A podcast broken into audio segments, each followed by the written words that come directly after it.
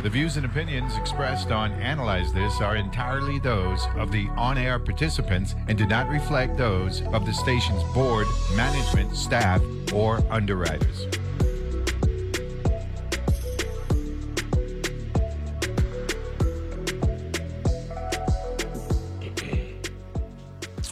And good Friday morning, and welcome to another edition of Power Hour edition of Analyze This here on your NPR station in the U.S. Virgin Islands, WTJX FM 93.1 with yours truly, uh, Neville James. I got my good friend Kyle Fleming in the studio. Good morning, Mr. Director. How are you? Good morning, Neville. How you doing? I'm doing good. You want to call it um, what is office, uh, Glenn? And let me uh, uh, get that out of the way. Uh, last night was kind of nippy, man. Man, I feel like this morning still kind of nippy too. The, the Yeah, breeze, yeah. the, the breeze that go and come these last couple weeks, and Yeah, below they come. Yeah. you Yesterday was it. a breezy. yeah. E- even though the temperature might not have gotten down into the high 60s like I probably thought it would. Mm-hmm. Uh, when I got up this morning, though, it was a cold low 70s because the breeze. Well, I, I can see the fact that you're wearing a beanie right yeah, now. man, I know I, that got- I, I had can't to see drop the beanie.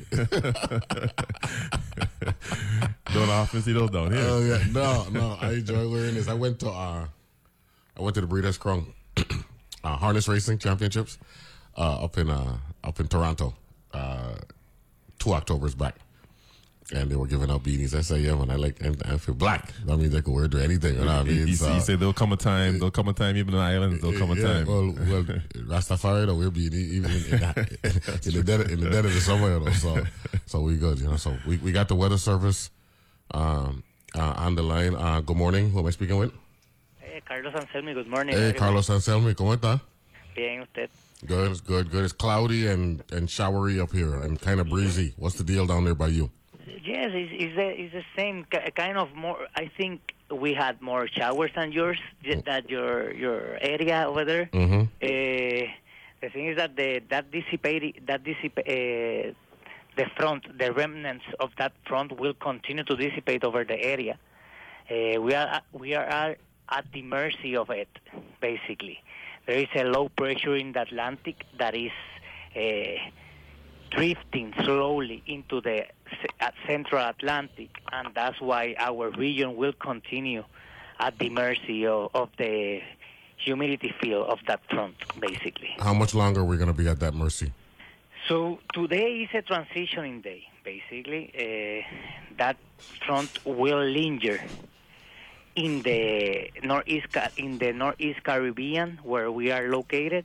That's why uh, we expect that front to di- to slowly dissipate throughout the day. By this evening, we expect the activity to to diminish even more than uh, during the afternoon. Uh, however, the, the moisture field, if displaced over the area or the uh, land areas, may produce additional rainfall during the overnight hours, basically. Okay, so um, we're going to be um, green for at least the next couple of days, right? Uh, let, let, you know what? Uh, it's difficult for the for the Virgin Islands to to see to to forecast if all that activity will fall over the region. Mhm. I think that basically Tuesday, Wednesday, we need to keep an eye on the weather because by that time, uh, from the during the weekend, I'm expecting a mixture of clouds and sunshine, period of sunshine, but not too much rain rainfall activity. Is we need to see how the the weather pattern evolve uh, Mon- Tuesday and Wednesday when uh, upper level trough with a, a more robust frontal boundary will move by the region and that may produce some beneficial rains for, for you guys over there which are below normal. But we've been getting we've been getting some some showers, um, Yeah. a, a lot of heavy showers the last three or four days. Yes, let me see. Not not not not heavy rain, but showers. You know that'll that that'll keep us honest. Uh, the thi- uh, basically, I I have here the rainfall amounts over the region, and which are is not too much, I will say, based on the because we are uh, we are below normal since last year. Uh huh. rainfall activity over there. So these are beneficial rains. You receive less than, than than half an inch in the past three days. You know, so we have some areas that observe uh, higher amounts, but it's as you said. This may help the the vegetation over there to get green later this this this week. Let's see. Okay. Hope. What about um, marine conditions for our boaters and our beachgoers? Right now, are hazardous. The Atlantic waters, uh, the the waves over there are around six feet uh, in the near the islands. Here in Saint, uh, Saint John Buoy uh, has uh, in the in, is located to the south of of Cruz Bay, and over there we have a, a significant wave height around 1.5 feet uh, which is calm, but the at- offshore Atlantic waters are dangerous right now. We have a we have a small craft advisory for the 10 miles north of the of St. Thomas uh, because of, of of seas fluctuating between six and seven feet, and even uh, greater, up to eight feet in some occasions, some instances. Uh, and that pattern will continue uh, to throughout the day into tomorrow. Uh, uh, also, we have a high risk of rip currents for the for the northern uh, part of St. Thomas and St. John. Mm-hmm. And please, please, everybo- everyone over there, uh, become uh, be vigilant of the rip currents because we don't ha- want any loss during the weekend. Carlos Anselmi, thank you very much. Enjoy the weekend, and uh, and we'll talk with you guys next week. Okay, see you, see you then. Okay, good. Talk to you. That's our Carlos Anselmi from the Water Service uh, down there uh, in uh, in San Juan. I was just showing. I was I was just showing uh, uh, Kyle the, the buoy. The first time I uh, I pulled this up, uh, the one that he referenced um, south of uh, of St. John. Yo, it's amazing how they could uh, hook up some sometimes a device to a buoy and and just determine like like the telemetry in a Formula One car. You know, they go they, they, they go figure things out. They, uh, what's going on there right now? Well, I'll tell you that seeing that right there, I, Yeah. I figure every boatman needs to have that. Yes. that that tells you whether or not the crossing is going to be Yeah, where that yeah, position. That's yeah, right, not, not in the middle, but that's in a good when you know you get into the, the closer to that side. That's Mm-hmm. a good indication of how rough the water. Because sometimes you'll see it out here and you think it's calm, and then you get a little bit of mile or two off there, and you realize that this was a completely Yo, different situation. What, what, we see from a distance ain't not like what we're dealing with up close. You know what I'm saying? Yeah, yeah, yeah. And um, and I was telling uh, the folks yesterday, uh, uh, St. Croix, uh, while it is south of St. Thomas and St. John, it's actually due south of St. John. Mm-hmm. St. Thomas is a little bit uh, northwest um, of St. Croix. You know what I'm saying? Right, right. Yeah, the eastern part of St. John, well, actually, the whole island of St. John is actually um, from a parallel stand. I mean, from a, from a uh, that would be a longitudinal stand, standpoint. Yeah. Right. Due north uh, of the North Shore uh, of St. Croix. when we've actually when we when we made the run to, to St. John, it's been you leave Christiansted Harbor and you just have the compass set at zero degrees, and you will land right there in Cruz Bay. Yes, sir. amazing. So Wow. You don't have to try to. You don't even need a GPS. Just keep that keep that dial right there Zero on zero. Zero. Wow. Yeah. Wow. That, that's cool. So how's uh, the energy energy office doing? Like Jefferson is great. It's actually been a, a, a very a very busy start to uh, 2024 as we were were expecting. Um, I think we had let you know last year had been. I think we talked about actually in the first episode. You know, 2023 was a, a lot of uh, a development and and funding acquisition. Uh, this year, 2024 is really trying to m- mobilize a lot of those uh, grants and resources that we've received uh, into programs, bring a lot of projects that have been underway uh, to fruition. You know, one of the ones that we actually were, were really, really proud of, and we'll be doing a little bit more communication and announcement of. But we had the uh, the microgrid over at Complex, which is a project we've been working on for quite some time. Uh, actually got energized um, a couple weeks ago, actually the day before the uh, the state of the territory. Actually, we got that online, and it's still going through kind of the you know kind of tweaking and everything like that. But producing solar, battery running. We were able to see how this system can support the that critical facility at the Department of Education or the well, the St. Croix Educational Complex. Um, and as we're gearing up, That's and been a three, four year process, right? Five year process. From from from getting the funds to, to getting it to fruition, yeah. I mean, the going through procurement, going through contracting, going through um, you know the construction. The construction actually was was quick when we started. When we broke ground in April of I think last year is when we broke ground, and by October the installation was complete. Then it was just the kind of you know final wiring and kind of system controls and those type of balance of system efforts. But no, it, it definitely took some time getting from from start to finish. And definitely a lot of lessons learned along the way to expedite that process going forward, uh, especially because, you know, what we're really hoping to do is, is create more uh, commonplace trends relative to, you know, coupling renewable energy at critical infrastructure, looking at getting more of our, our government buildings, uh, critical facilities, um, you know, having a, a diverse set of energy sources uh, at right on site co-located. Uh, so this is really kind of the, the, the we we actually dubbed it a pilot project. Is actually what the the grant itself um, was titled, and that's really kind of how we're looking at this as uh, you know a test case for how we can start to replicate this type of infrastructure, this type of strategy uh, across the territory. but that's also uh, because it's a shelter, isn't it? Is a shelter. So that's this this system specifically. So really, what we did is we looked at, and just for the scale of it, because you know it, it doesn't cover the entire um, the entire school. This is really focused on the same areas that the you know the FEMA funded generator supported, um, which includes the cafeteria, obviously, which is you know under normal conditions, the cafeteria is necessary anyway to be able to, um, you know, to support the function. Uh, the bathrooms and locker rooms, uh, as well as the gymnasium and the library. So those are the, the four critical facilities within the facility um, that the, the, the backup, like the generator and the battery support. But the solar offsets the, the cost even on blue sky conditions. So that was one of the other benefits is that it's still able to reduce the actual cost of the operation on a day to day but in the worst case scenario, it has those facilities um, energized and supported. The new school already. The new school gonna come with one. Uh, we're hoping every school comes with one. But the new, the you mean uh, Arthur Richards? Arthur Richards, yeah. Yeah, so they actually have, they have some uh, solar built into And, that and the, project. the one and the two slated for St. Thomas.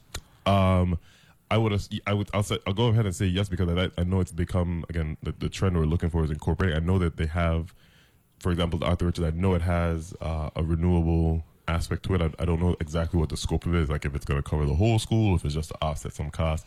Um, but I know that there is renewable integration. I, I think you might have even seen earlier this week, um, FEMA actually, or uh, I don't know, FEMA, a report came out uh, that FEMA is going to uh, begin ensuring that renewable energy is coupled to facilities that they rebuild, not just exclusive to the Virgin Islands, obviously on a on a on a national scale.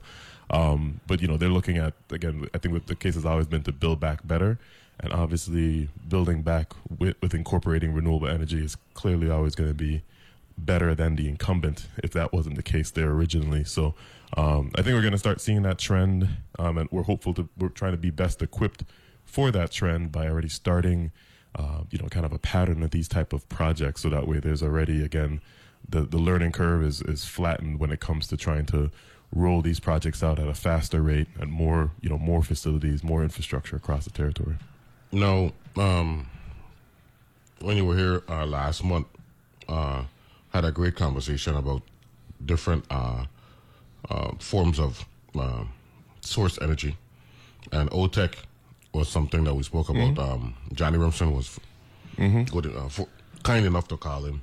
Um, there was actually a negotiation um, with um, with WAPA um, before you came back. When you come back home, I came back in 2016. that same year then, right? That's why I got to ask a question assuming, right? Um, I read an article here, a company called OTE. I don't know if you're familiar with them, right? I remember when it went through the Senate. Yeah. they went through the Senate process. Yeah, the yeah, yeah. and it had received an official order from the Public Service Commission approving. Uh, well, OTE had received a, uh, an official order from the Public Service Commission approving OTE's application to become a qualified facility. Right, so the company is thereby enabled to enter into direct power purchase agreement negotiations with WAPA and build an OTEC plant on the island of St. Croix. But let me remove the player. Explain how that process to work. if a company say, I could provide a certain type of power, right? How how does uh, what's the process for WAPA at that particular time if they like what Neville James Company is offering? How does that work? How does how does the Water and Power Authority and the Public Service Commission deal with that? Yeah, so actually, I think you, you highlighted a, a, key component to this, right? Actually, we had a conversation just this week uh, with the developer asking this the same question, and uh, the reality is that it the, the Virgin Islands is, is interesting in that in that way um, because typically, you know, in most states, for example, perfect example, another island in the Caribbean, Saba. Saba just uh, released a tender, which is another word for you know RF, RFP solicitation. Yeah where they're seeking bidders for uh, a solar, wind, and battery system on the island of Saba. Saba's a small island, so you know it's going to be a, a small scale system, but they're looking for something pretty comprehensive. Mm. But they they kind of put out a solicitation, and now different developers from all across the world, based off of whatever criteria, can you know submit, propose, and then you know there'll be some successful bidder that wins and then moves forward. Here, uh, we haven't typically gone through that process relative to uh, engaging renewable partners, we utilize this qualified uh, facility process, which essentially it kind of does it takes the inherently it kind of takes some of the, the competitive nature of the RFP process out of the mix, and it allows um, for a company to essentially go through the PSC process to you know establish their capabilities, mainly their financial capabilities, to actually fulfill the project. That's really what the PSC um, you know reviews, and once the PSC approves them as a qualified facility, then that, as, you stated before, opens the door for them to, you know, directly negotiate with WAPA. There's no guarantee. You know, becoming a qualified facility doesn't guarantee that you're going to get a power purchase agreement with the utility. Um, but it is the the first and a, you know critical step in being able to have the meaningful conversations to get to a point where uh, a rate can be agreed upon a technology mix can be agreed upon. Uh, you know, all structures of the contract can be agreed upon. And you know, a perfect example uh, last week, um, you know, we, we the board uh, took uh, you know had a uh, met with the uh, VI Electron, who is currently one of the developers who are developing solar projects on the utility scale solar projects in the territory. Um, you know, they went through this process of becoming a qualified facility, which then you know started the the wheels in motion in terms of negotiating with with WAPA, and ultimately resulted in uh, the execution of I believe it was five uh, power purchase agreements across the territory. Um, but that was exactly the process that they took. Became a qualified facility first, begin the conversation with WAPA, get to a point where you know a rate that we are willing to accept because at the end of the day, if, when WAPA's buying power from you know a third party, that then still has to be at a rate that allows us to affordably you know resell that to the community, right? Mm-hmm. So that's really where a lot of the negotiations is, is making sure that economic feasibility is yeah is what it's all about. It has though. to make sense, right? Yeah. A, it, it, it, it, can sound great on paper, but if it doesn't make sense, you know, for us, then it's not gonna make sense to the community either. Power hours in effect. We'll take a break. Got Kyle Fleming, uh, Virgin Islands Energy Office Director, in the studio. We'll be back right after this.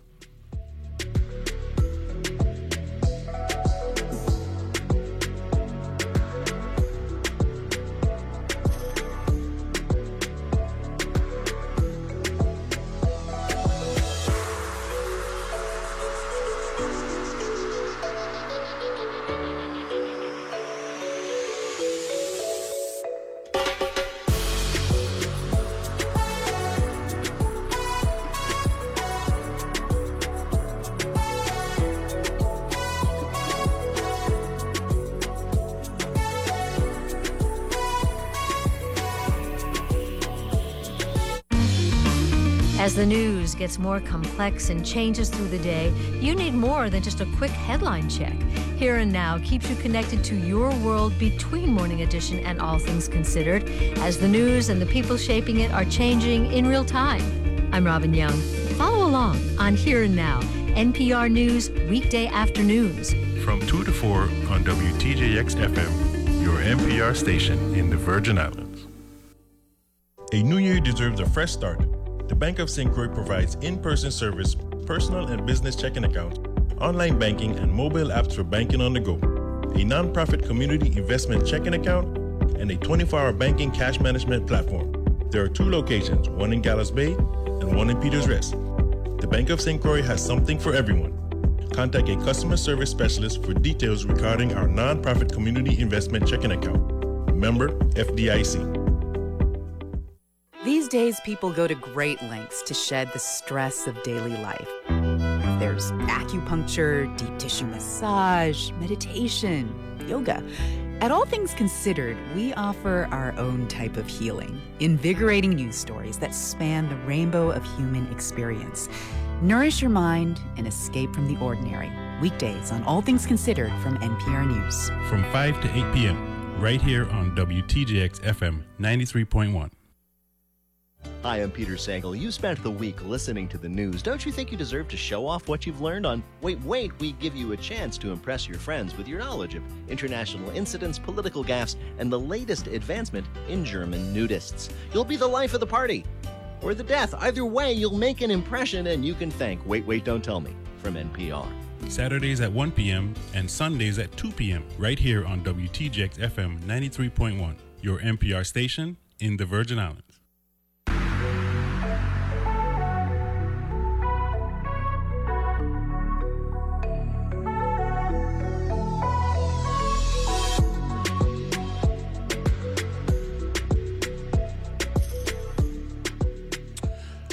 Back here I Analyze This, uh, the Power Hour, the first Friday of the month. Of course, you know, it is Friday, uh, February 2nd, 2024. It is a leap year, you know, so we got additional day this year. And for leap year babies like myself, you know what I'm saying? We, we, we tend to take this personally. I actually had a, before we got to Akala, uh, I had a, uh, a colleague, Louis Hill, he was a senator. He was actually born on, on February 29th. Oh, really? 1960, I think it is. Yeah, yeah. So he's a leap year day. Yeah. Baby. You know what I'm saying? So we good. Uh, good morning, caller. Welcome to. Uh, yes, good morning, Novell. Good morning, Mr. Fleming. Hey. Martin. Hey, long time. Long time, long time, man. You, you, you been, uh, she been, she been, uh, occupying your time. You ain't got time to call your boy anymore. Ain't time no more, man. No, no, your, uh, your schedule and mine does conflict. So when I call you, I gotta like change my whole uh, itinerary and get late. So you know, I listen, but as only when I can. I, I appreciate that. Happy New Year. Uh, well, of course, it, it kind of late now it's, it's the second day of February. Time flying. I asked a guy yesterday who wished me Happy New Year. I said, when are we going to stop wishing each other Happy New Year? Is Yeah. there an extermination date? If, if, if, I, if I haven't seen you for the year, it's Happy New Year.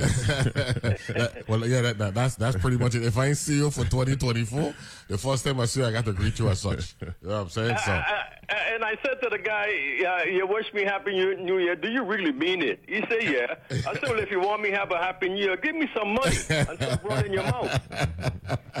Um, love I, got a, I got a question for Mr. Fleming. I don't know if it's appropriate for your program, but I'm having a little concern, a little problem with uh, the my WAPA's bill. Um, apparently, the meter stopped working. It's not been working for three months, and I don't know if you guys have meters, whether they're going to change it or not.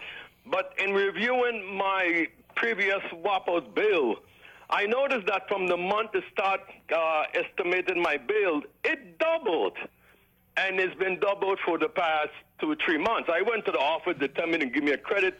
I got a credit, but if I sit down, uh, so, so my question is: Is there a method, a equation, and a system by which you guys just estimate the bill? I would think that you would take, if the meter stopped working, the previous six months, come up with an average and be within that ballpark. But it's way over, and you know. What, do you guys have meter in stock? And what is the meta system equation for estimating someone's uh, utility bill for the month? And the other question is, if it is estimated, then on the bill they have a service period. How can they inject numbers into that service period if the, the meter is blank? Question. Yeah, so I, I guess I'll- start with the first. The uh, so you're you're spot on relative to the estimations that are typically based off of prior usage. Um, what could there could be the scenario we've seen before, for example, if the meter hasn't been working for a significant period of time. Um, you know what you may have been seeing may not have been the, the accurate consumption, and so the estimate is based off of the the best um, you know assessment of the uh, most recent consumption. So that is that is the practice in terms of uh, how the estimates are being done. But overall, the target, the really the, the goal is to move away from uh, estimation completely. It's not just a matter of new meters; it's really a matter of uh, you know overhauling the uh, the entire data collection system uh, relative to our meters. Right? I think we've talked about the AMI system for for years uh, now, as, as as has been the case, and I think we've uh, I think the community, the utility, the awareness of the um, you know voids in its you know accuracy across the territory um, have created far more challenges um, than, than solutions because it, it, creates the frustrations, for example, that the, you know the caller has, that, that the community has, um, and at the end of the day, our goal is to be more accurate with the data that we collect, so that way we can bill effectively. That's just the, the nature of the business that we should be striving to to optimize. Uh, and so, you know, you, you ask about what meter, really what we're looking at. Um, I can't say what, how much meters are in inventory, and that, do not have an answer for that. But I can say with confidence that um, really the, the, the, target is to, uh, you know, really look at a comprehensive overhaul of uh, the, the, the data collection, the meter system completely, um, to be able to provide more accurate uh, data collection from all of our customers. So that way, again, we would limit the ambiguity, the confusion that you know you're expressing here today. Um, and th- those are steps we're already taking. That We're already going through. I think we talked about it during the last uh, board meeting last week uh, in terms of the progress being made um, on the on the request for proposal RFP process for uh, that. Uh, AMI overhaul. Um, so these are activities that are underway. Uh, they are timely. These are um, think about the the scale of the network here um, as far reaching where where meters exist. So looking at what is going to entail to really comprehensively remove, replace, and, and build out a, a, new network um, is certainly a significant undertaking. But uh, that is the goal again is to remove this ambiguity and confusion, having very clear, consistent, um, and accurate billing um, you know, reports for not just the utility but also for the customer as well. Let, let me ask a question um, uh, on behalf of uh, customers uh, like Mr. Martin and those who may have experienced this? Tyrone Neville, Tyrone. Tyrone, Tyrone, Tyrone, first name. Um, a billing cycle. Let's let let, let, let let's break this down in lay people language so the public will, will understand a, a practical, a hypothetical scenario. A billing cycle typically runs from uh, for person X from the 15th of the month until the 14th of the next month, right? Yeah, typically 30 days. 30 days, right?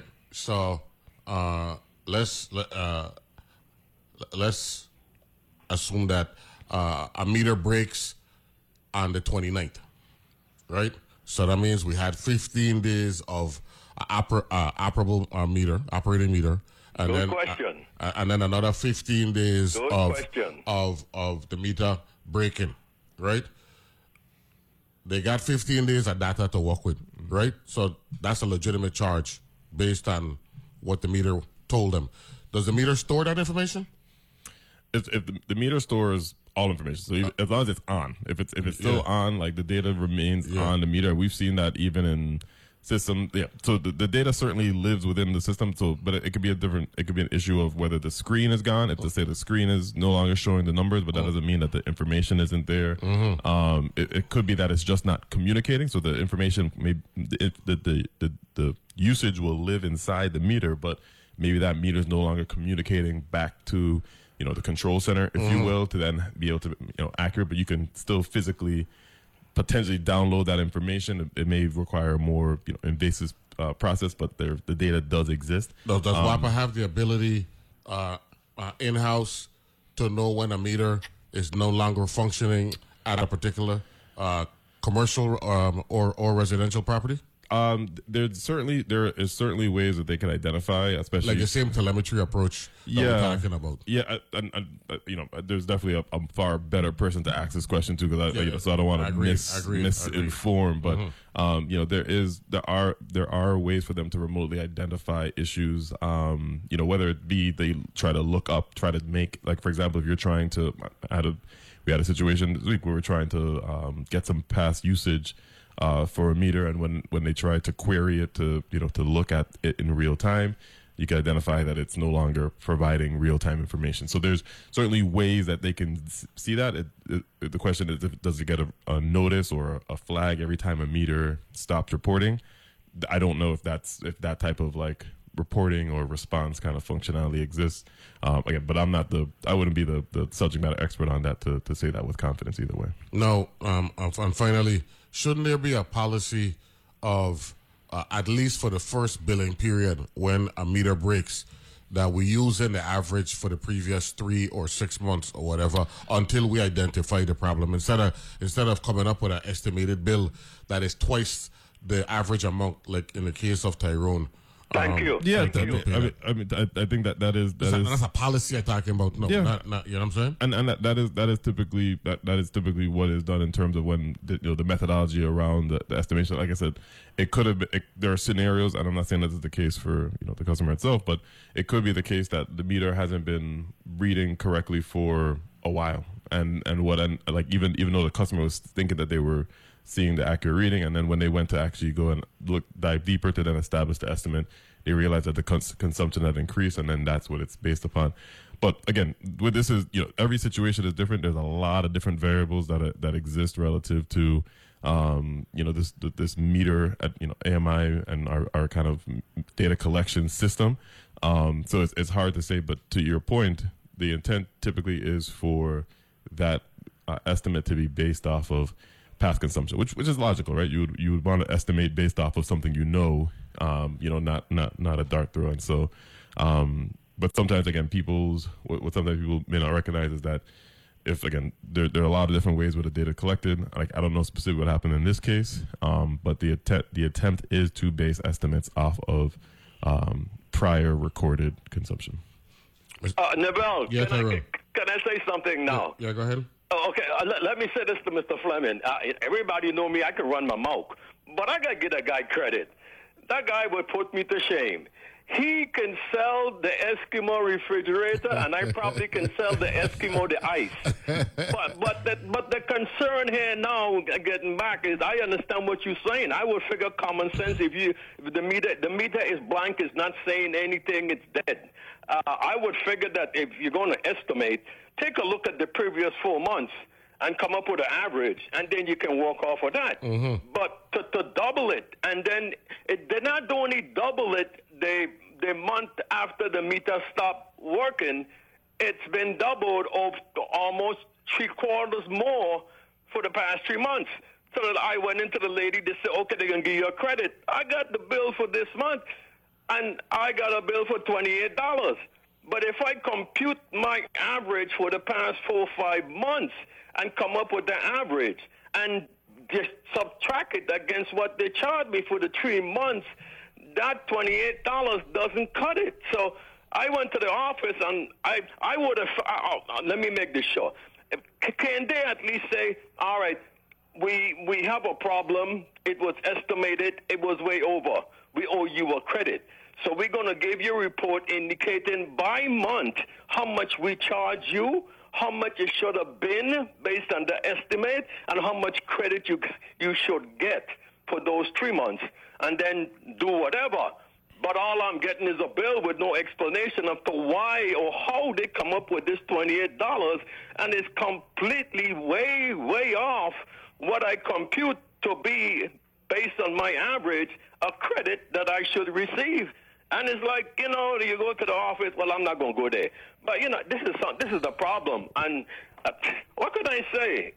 My God, uh, what I got to do? Sell the house to pay WAPA?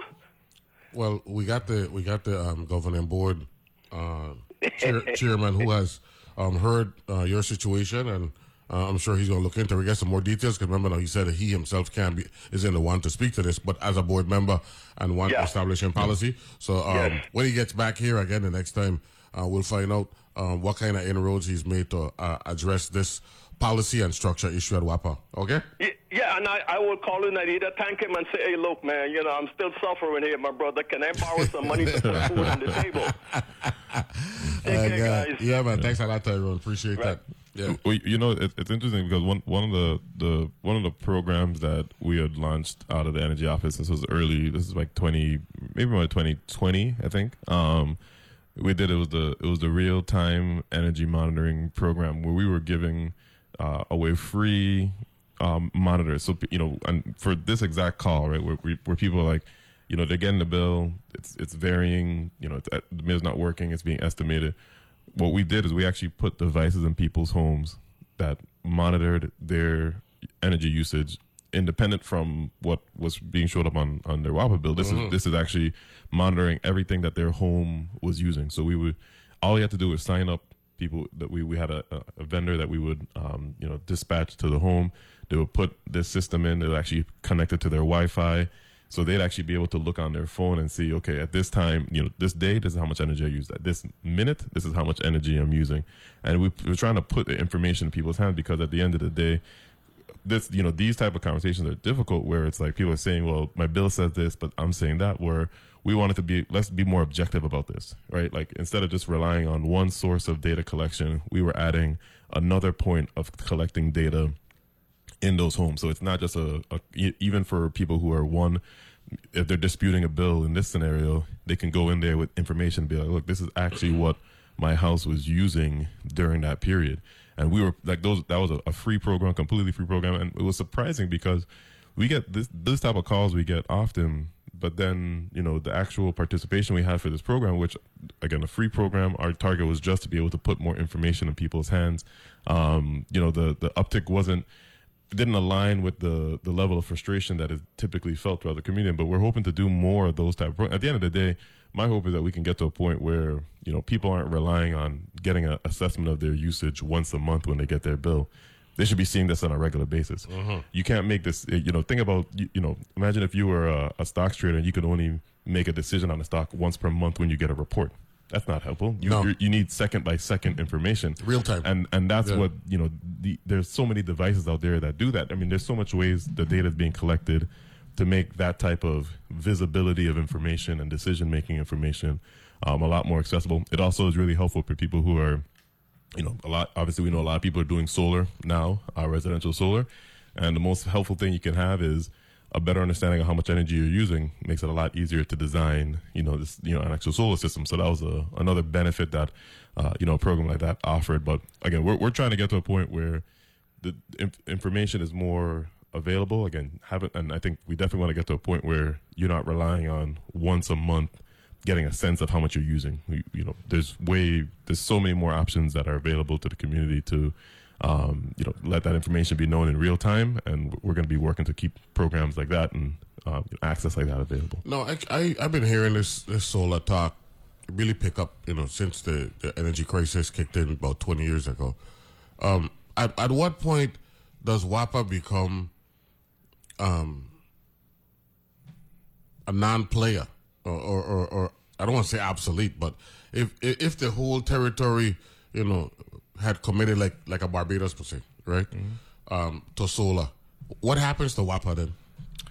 I mean, if if we're if we're smart about it, there's there, like WAPA never never has to become obsolete. If we're Yeah. because at the end of the day, you always need a backbone, and and so there's there's value to a backbone. There's value to resiliency, um, and so that's that's something the utility can. We definitely talk about it more on, on the other side. On the other side, yeah, yeah, yeah, be- because you know, if if if if a particular energy source is economically uh, more feasible to everyone, and everybody say, "Well, I going this route because if it gonna save me fifty percent on why paying now," you know, then we have to ask, well, what happens to the existing infrastructure and the workforce as well? So uh, let's think about that over the break. Uh, Power Hour um, here on a, on a overcast Friday uh, in early 2024. We'll be back right after this.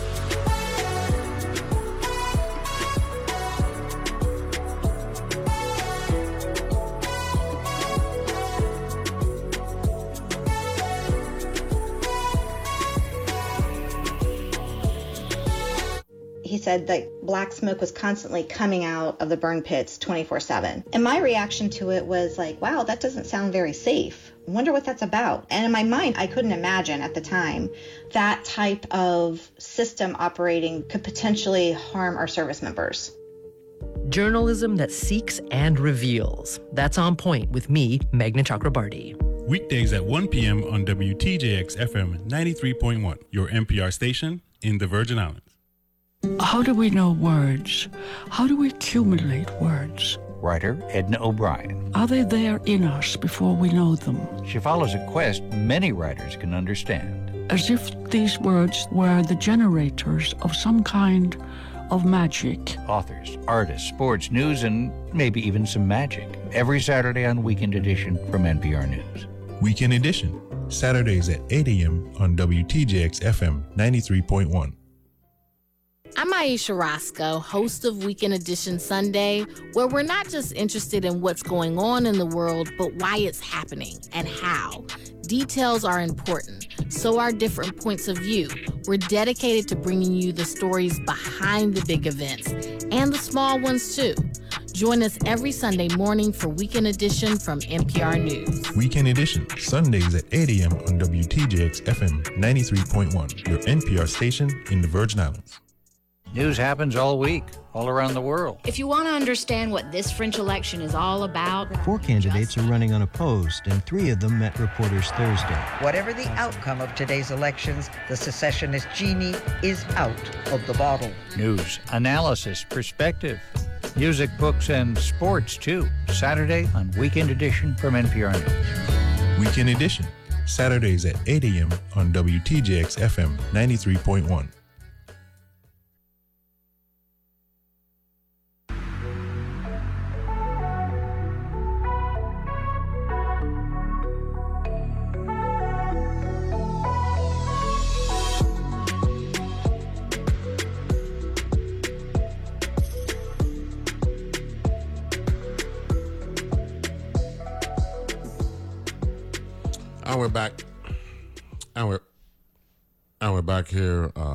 this uh, with with the Power Hour. Yeah, yeah. I'm, here with uh, Kyle Sutter, by the way. I don't want to, you know, for those who may just be joining us late. And we're talking about uh, the question that I asked him um, is if, in fact, um, WAPA customers chose to get off the grid and uh, go a different route as it relates to um, generating energy at that particular location, whether it be commercial or residential. What happens to WAPA if, in fact, WAPA is now the minority? I mean, no, let me put it. Um, if, yeah, yeah, yeah, if WAPA is is less than 50%, just for the purpose of this conversation, um, the source provider for the Virgin Islands as it relates to residential and, and, and commercial entities. What happens at that particular point? The less the less people are reliant on WAPA for energy, what? Yeah, so I think I think the I think maybe the, the key kind of way to look at it is at the end of the day, an energy provider, right? WAPA is an energy provider, um, should never should never go obsolete based on the fact that energy isn't becoming obsolete. People are the appetite for energy is actually growing. Um, whether whether it be from you know we take the like last year for example the growing um, you know the growing te- the higher temperatures here mean that there's more people putting in ACs that's energy growing. You know one of the things that we're constantly pushing and the globe is also you know adopting is you know electrified transportation. That's growing whether it's not not here today but that's going to continue to grow. Even looking at appliances you're seeing more and more you know, if, you know, appliances that are that were you know typically gas. You've seen people adopting on the electrified side, computing side. Look at you know, you look at everything that's happening on computers, everything that people are doing from whether it be from you know, people talk about like AI, people talk about you know, data centers, all high energy usage type. You know, going from residential to commercial, we're using more power. So by the nature of the demand growing, WAPA being an energy provider, like that that structure sh- should not go obsolete. The business model of today, I think, if if we only continue to look at it through the lens of what it's been, it will certainly be you know obsolete. But the reality is, we're not limited to that current business model. We're not limited to just being you know turbines and generators producing electrons and delivering them. Like there's way more, there's a lot of different ways that utilities are diversifying the services that they offer to meet the growing demand. And so I don't think it's an obsolete from a WAPA standpoint. I think it's we if if we don't change the way we look at doing business, 100% obsolescence is in our very you know our, our near future. But you know it's also so clear where the future is. It would be you know, I would say ridiculous to become obsolete when we can see so clearly where the future is going. Um, you know, one of the examples that you know I, I constantly make to people is when you think about the people who are going solar now. I guarantee you, seventy-five to eighty percent of them are and today like that that are like in the last year that have gone solar. They're going solar through either financing or leasing of solar. So that means they're not going out and spending thirty, forty thousand dollars out of their bank account and buying a system. Eighty percent of people aren't. They're going out there and financing it, which means they're taking a thirty, forty thousand dollar investment and they're paying for it over the next ten to fifteen years every month. Well, what do you also pay every month? Your utility bill. So, and you know, you take it from that concept. It's like okay, from a utility, we can look at it as do, do we do we continue to just try to sell electricity from our generator or realize that there's another product that people are willing to pay for on a monthly basis that we as an energy provider are strategically positioned to offer as well i'll give you a, a utility example green mountain power in vermont holy cross energy colorado these are utilities that they offer the service of, of providing batteries to their customers so they, they provide a battery to their customer their customer pays them on a monthly basis to have access to this battery. They have the battery for resiliency, for use with their renewable energy systems. But now they're actually paying, like the utilities receiving compensation for the battery that they've provided to their customer that they're now able to offer them on a low monthly cost. That's a that's a way that the utility is being involved in the same market that a lot of this you know installers here in the territory are currently you know exercising, but they're getting the, the installers are getting paid or the bank is getting paid you know, not the utility. That's a very simple transition that we can make. Um, it's something that you know we're looking at very you know very seriously right now because again, there's there's models that are already being demonstrated at other utilities across the you know the nation where they're changing their business model of not just being let's produce power, let's sell power. Let's look at again providing the service of energy in creative ways in the ways that the community already is demonstrating an appetite and a willingness to adopt. We got a caller on the line. Good morning, caller. Welcome to the Power Hour and Analyze This. Good morning. Thank you very much. Uh, good morning, Mr. Fleming. Good morning, Mr. James. Good morning. Good morning. My, my question has to do with uh, WAPA's policy as it has to do with a deposit that's required to turn on electricity for a new business. I had to pay $4,200 to have the property, the power turned on for a very small space at a new business in on St. Thomas. And the paperwork that came with the receipt basically said nothing about what the um, the deposit policy is, or what needs to be done to re- get the policy back, or what the amount that was required, what that was related to.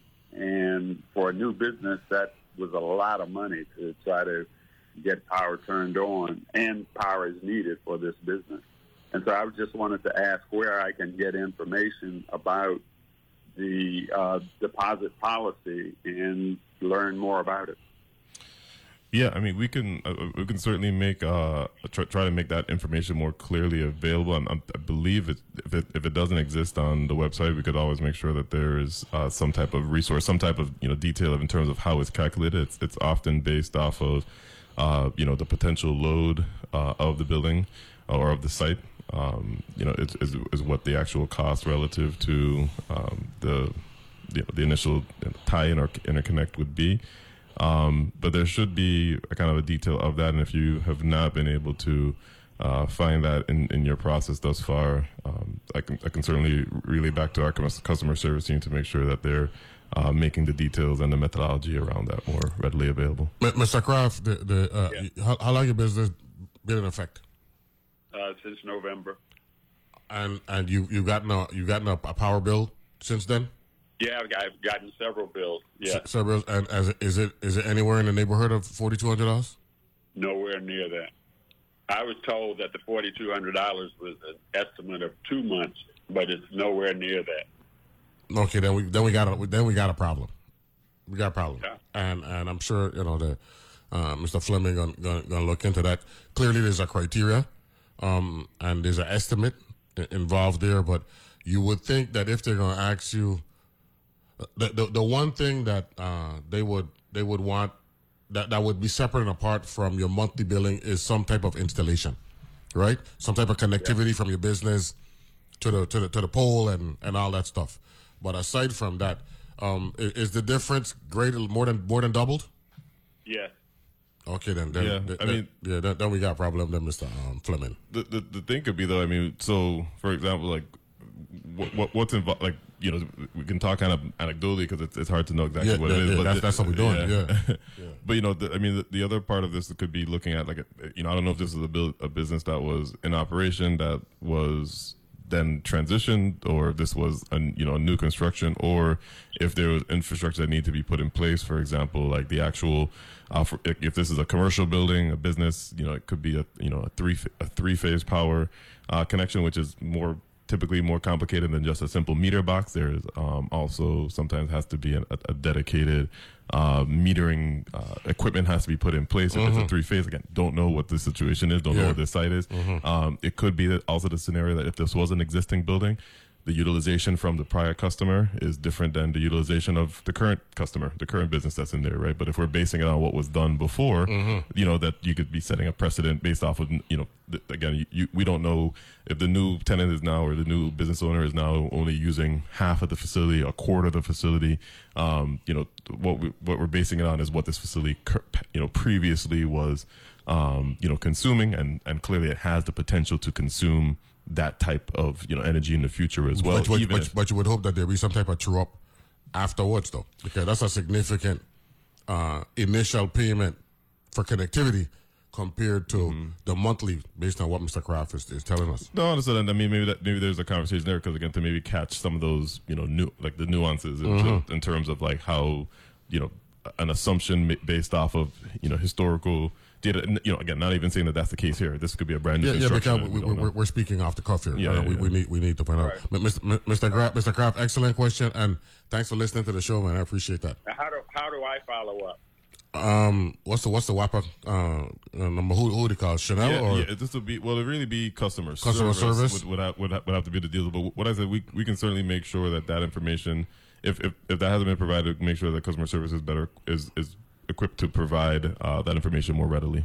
you got a telephone number for customer service? Uh, I don't have it off the. Okay, let me. I, I I have it. I've talked with them, and that's where I didn't get good information before. But if they're going to change and have more information, then that's fine. I'll go right to them.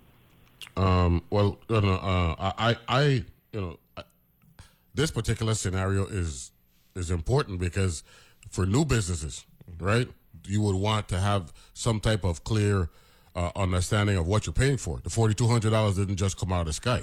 You follow what I'm saying? It had to be based on on a number of different variables uh, uh, that, that you mentioned. Um, so uh, let me let me continue to look into this, and then hopefully uh, we can we can get together, Mr. Kraft, down the road, um, to see if we could provide some support as well. Okay. Okay, very good. Thank you. You got it. Thank you very much. Um, let me ask this question. I was, I was just thinking about, um, Kyle. If you know President Biden loves the Virgin Islands, if President Biden were to were to say, you know something, I going on to the Virgin Islands uh, on a regular basis, and um, I'm familiar with what insular possessions dealing with. Um, they're not on a grid. Uh, we need to to take care of Guam, American Samoa, CNMI, the Virgin Islands. Uh, that's the smaller interpossessions possessions. We're going to deal with Puerto Rico because uh, Puerto Rico has more than enough clout uh, in Congress where they elected. They, they got certain enclaves throughout America that they got representation, unlike um, these four insular possessions. Uh, and I want full diversification in all of the islands. And I going to make $10 billion available specifically for diversification. And and Mr. Biden and President Biden said, "Send me the energy office director." and he's, he's, and so I I- so I am I gonna be President Biden now. And I said, uh, Director Fleming, how would we break down this ten billion dollars for diversification purposes? Because you know that I'm not big on fossil fuel, and and we got so many different alternative ways. How would we break down a ten billion dollar diversification uh, project for all of the uh, the, the insular possessions? In your case, the Virgin Islands. Man, that's a I, I wish I got asked that question more. Uh, how, how much billion for solar? Well, so I would say so. I, I, oh no, but here's something. I I, I I I apologize. I just love numbers. So I wanted I went to I went the number route. I'm gonna do that. Um, what is viable as it relates to alternative sources? Is solar viable, Mr. Fleming? So solar is viable. Is is battery viable, Mr. Fleming? Battery is essential. Is essential? Okay. Is OTEC a potential? Um, I I would say uh, no. I would say I would say that it is a an option to you know maybe incorporate and to add it to the mix, but that's not something that we would be relying on. And and what other alternative sources should should should I be looking at from the president's office to, to you as an energy uh, expert?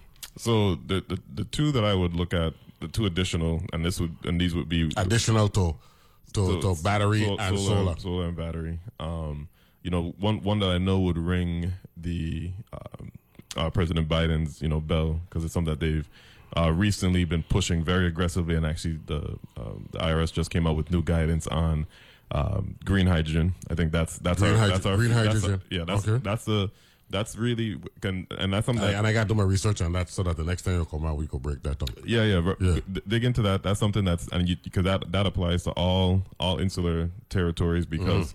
It's based off of utilize. You know, we, we talk about OTEC, OTEC using, utilizing the ocean. Mhm. You know, green hydrogen for us would also be a, a means of of leveraging this infinite resource that is, uh, you know, the surrounding body of water around Okay, us. good. Okay, um, good. Yeah. It's it's a different process. It's one that has far more applications outside of just the the, the you know island nations, Mhm. which means that there's a lot of global technology development that then we can benefit from here. Mhm. But that's that's that's down the line. But that's something that the president's pushing. So I know that they would would like that. And and the real core of it is that you'd be essentially creating fuel through excess solar, which we know we have a, a lot of here as well. So it's kind of a combined. And what's the next one?